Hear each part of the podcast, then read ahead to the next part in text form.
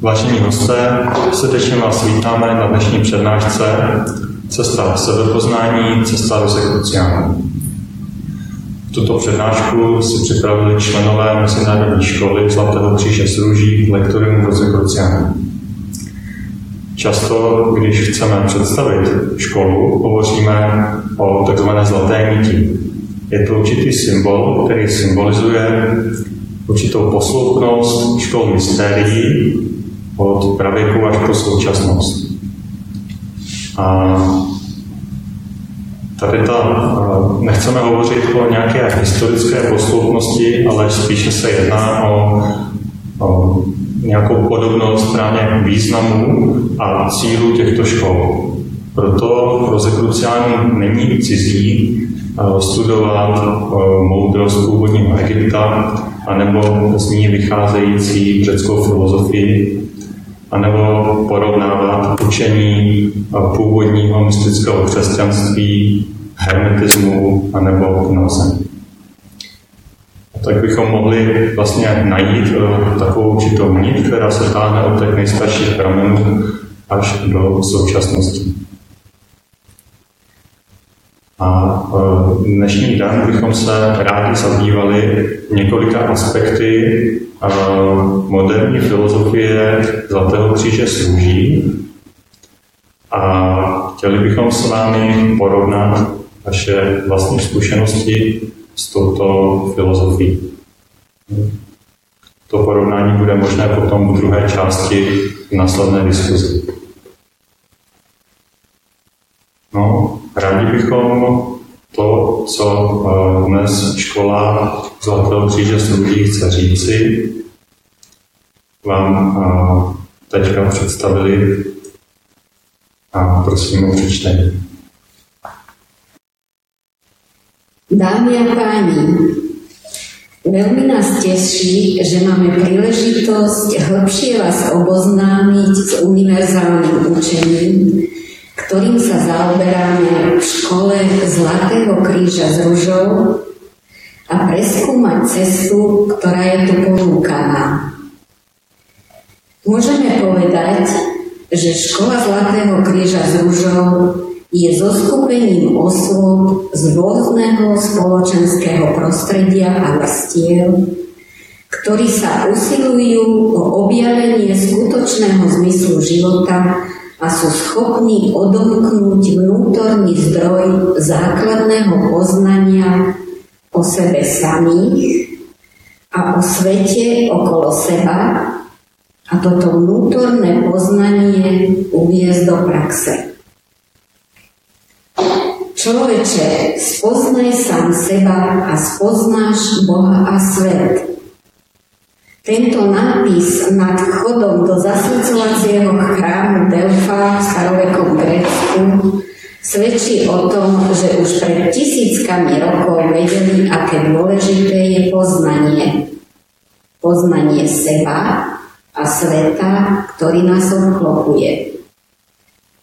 Takisto v Biblii sa nachádza veta Môj národ musí zahynúť, pretože nemá poznanie.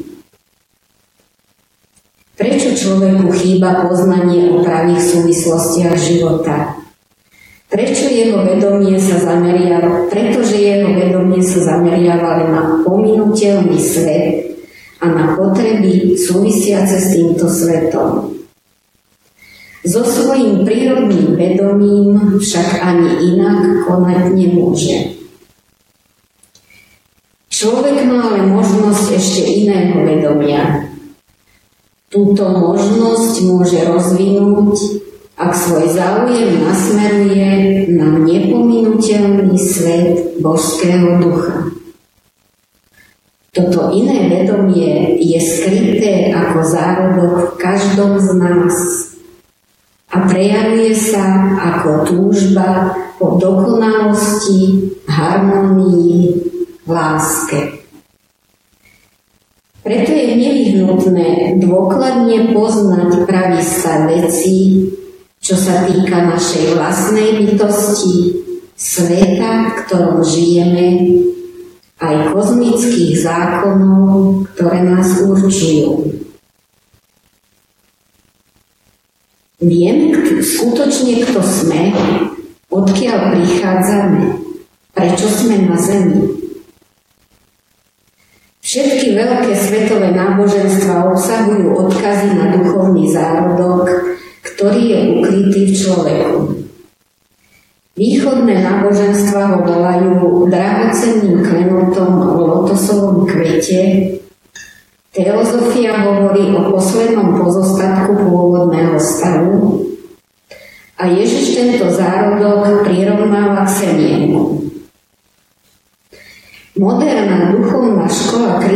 Rúžou hovorí v reči našej doby, že v strede celého systému človeka vybruje atom iskry ducha.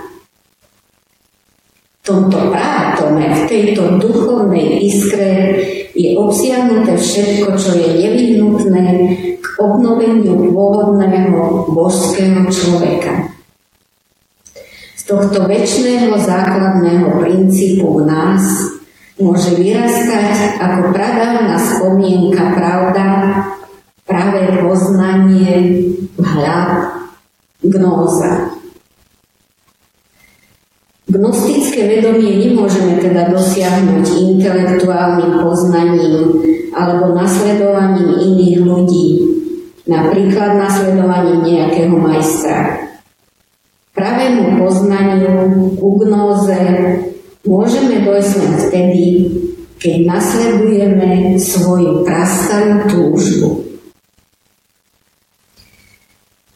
Jedným z troch základných pilierov alebo princípov univerzálneho učenia je jasné poznanie, že existujú dva prírodné poriadky. Jeden prírodný poriadok, ktorý poznáme a žijeme v ňom, ktorý má dve polovice existencie, jednu na tejto a ďalšiu na druhej strane opony. A druhý prírodný poriadok, ktorý nepoznáme, ktorom nežijeme, ktorého zákony a súvislosti si nemôžeme predstaviť a o ktorého existencii bežný človek ani netuší. Jedným zo základných prvkov prírodného poriadku, v ktorom žijeme, je nestalosť. Všetko je podriadené zákonu vzniku, rozkvetu a zániku. To znamená rozkladu a smrti. Nech sa človek usiluje o akékoľvek hodnoty, nič nie je isté, nič nie je stále. Majetok, uznanie, moc, zdravie, šťastie, všetko je len dočasné. Všetko, čo v tomto svete vznikne, musí opäť zaniknúť. To je zákon tejto prírody. Navyše sa všetko prejavuje v protikladoch. Narodenie a smrť, deň a noc, vojna a mier a tak ďalej. Na základe tejto premenlivej hry nazývame náš svet dialektickým svetom. To, čo vznikne, obsahuje v sebe už svoj zánik. Úsilie človeka o trvalé udržanie životných podmienok je príčinou jeho utrpenia. Súčasťou dialektického sveta je aj tzv. onen svet a viera vo väčší život na onom svete je rovnako ilúziou lebo i život po smrti je dočasný a je podrobený zákonom dialektiky. Naproti tomu pôvodné Božie životné pole sa vyznačuje absolútnosťou, vyváženosťou a nepominuteľnosťou. Preto sa tiež označuje ako statika. Pozná iba väčšie vznikanie, neustále prejavovanie sa, rozvíjanie sa od nádhery k nádhere. Je to pole tvorenia, ktoré bolo od samého počiatku zamýšľané pre človeka. To bolo a je životným polom Božieho ľudstva. To je životný stav, o ktorý sa padová ľudská bytosť znova podpravovo usiluje. Tento Boží svet však nesmiete hľadať v diálkach makrokozmického priestoru. Svet svetla je skôr okolo nás a v nás. Je nám bližšie než ruky a nohy. O tejto Božej ríši, o kráľovstve nebeskom sleč, svedčia všetci poslovia, všetci veľkí Boží synovia a všetky sveté písma. Obidve životné polia sú teda reálne, sú prítomné, existujú v tomto priestore. Väčšnosť preniká časom a priestorom. Človek, ktorý hľadá spojenie s väčšnosťou, Nepotrebuje teda opúšťať svoju vonkajšiu životnú oblasť. Božské životné pole, väčnosť môže nájsť všade. Cesta oslobodenia môže preto začať tu a teraz. Druhým pilierom univerzálneho učenia je sebapoznanie človeka ako pominuteľnej osobnosti v nepominuteľnom mikrokozme. Kto je človek? Čo rozumieme pod pojmom ľudská bytosť? Vo svetle tohto učenia je to, čo bežne označujeme ako človek, iba smrteľnou súčasťou väčšieho nesmrteľného systému označovaného ako mikrokozmos. Je to ten, kto kedysi vlastnil nesmrteľnú osobnosť.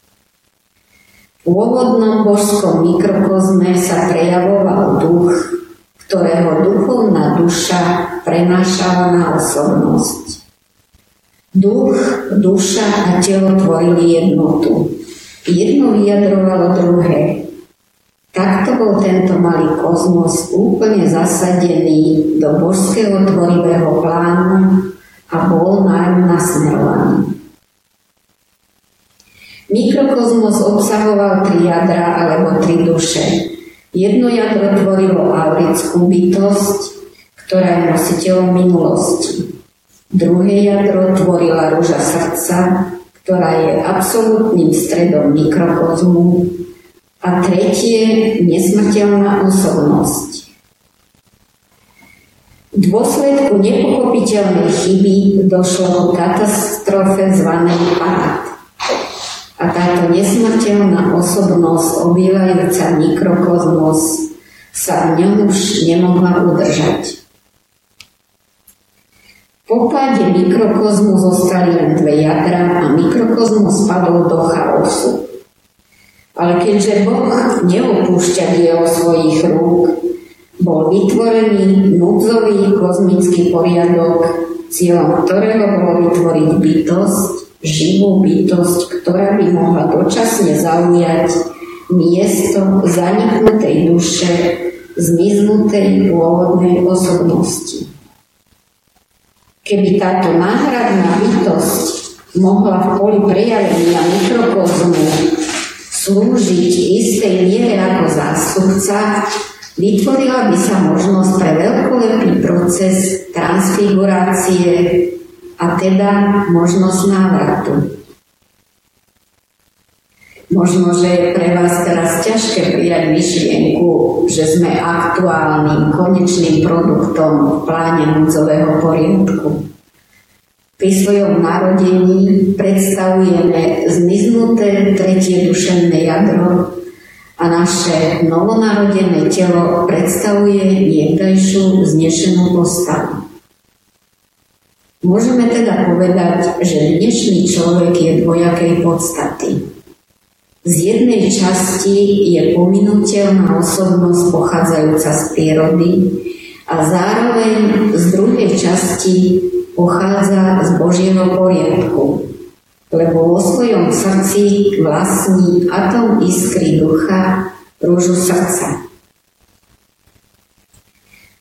Ak sa dokážeme harmonicky spojiť s atomom rúže, začne sa veľký proces spásy a nesmierny zázrak – a aj my sme päťnásobným gnostickým procesom prijatí do života pôvodného poriadku.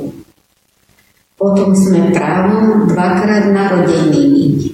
Raz podľa pozemskej podoby a raz podľa nebeskej podstaty. Keď sa tento vzostup, toto druhé narodenie nepodarí, zomrieme potom smrťou, ktorá zodpoveda našej pozemskej podobe. Teda praxi a na prax sa obrátiš. Náš mikrokozmos bude o jedno sklamanie bohatší a musí často ťažko zranený čakať na novú možnosť. Je treba pochopiť, že mikrokozmos je nesmrteľný. Smrť síce nahlodáva jeho bytosť a vládne v jeho systéme. V skutočnosti však zostáva jeho existencia nedotknutá. Vyprázdnený mikrokozmos putuje do jednomornej oblasti, teda do zrkadlovej sféry, kde čaká na novú osobnosť.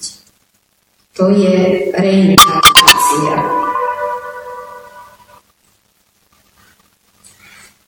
Tretím pilierom univerzálneho učenia je vedomosť o možnosti vyslobodenia človeka z kolobehu a smrti transfiguráciou. Svoju životnú silu zvyčajne používame pre uplatnenie samého v tomto svete.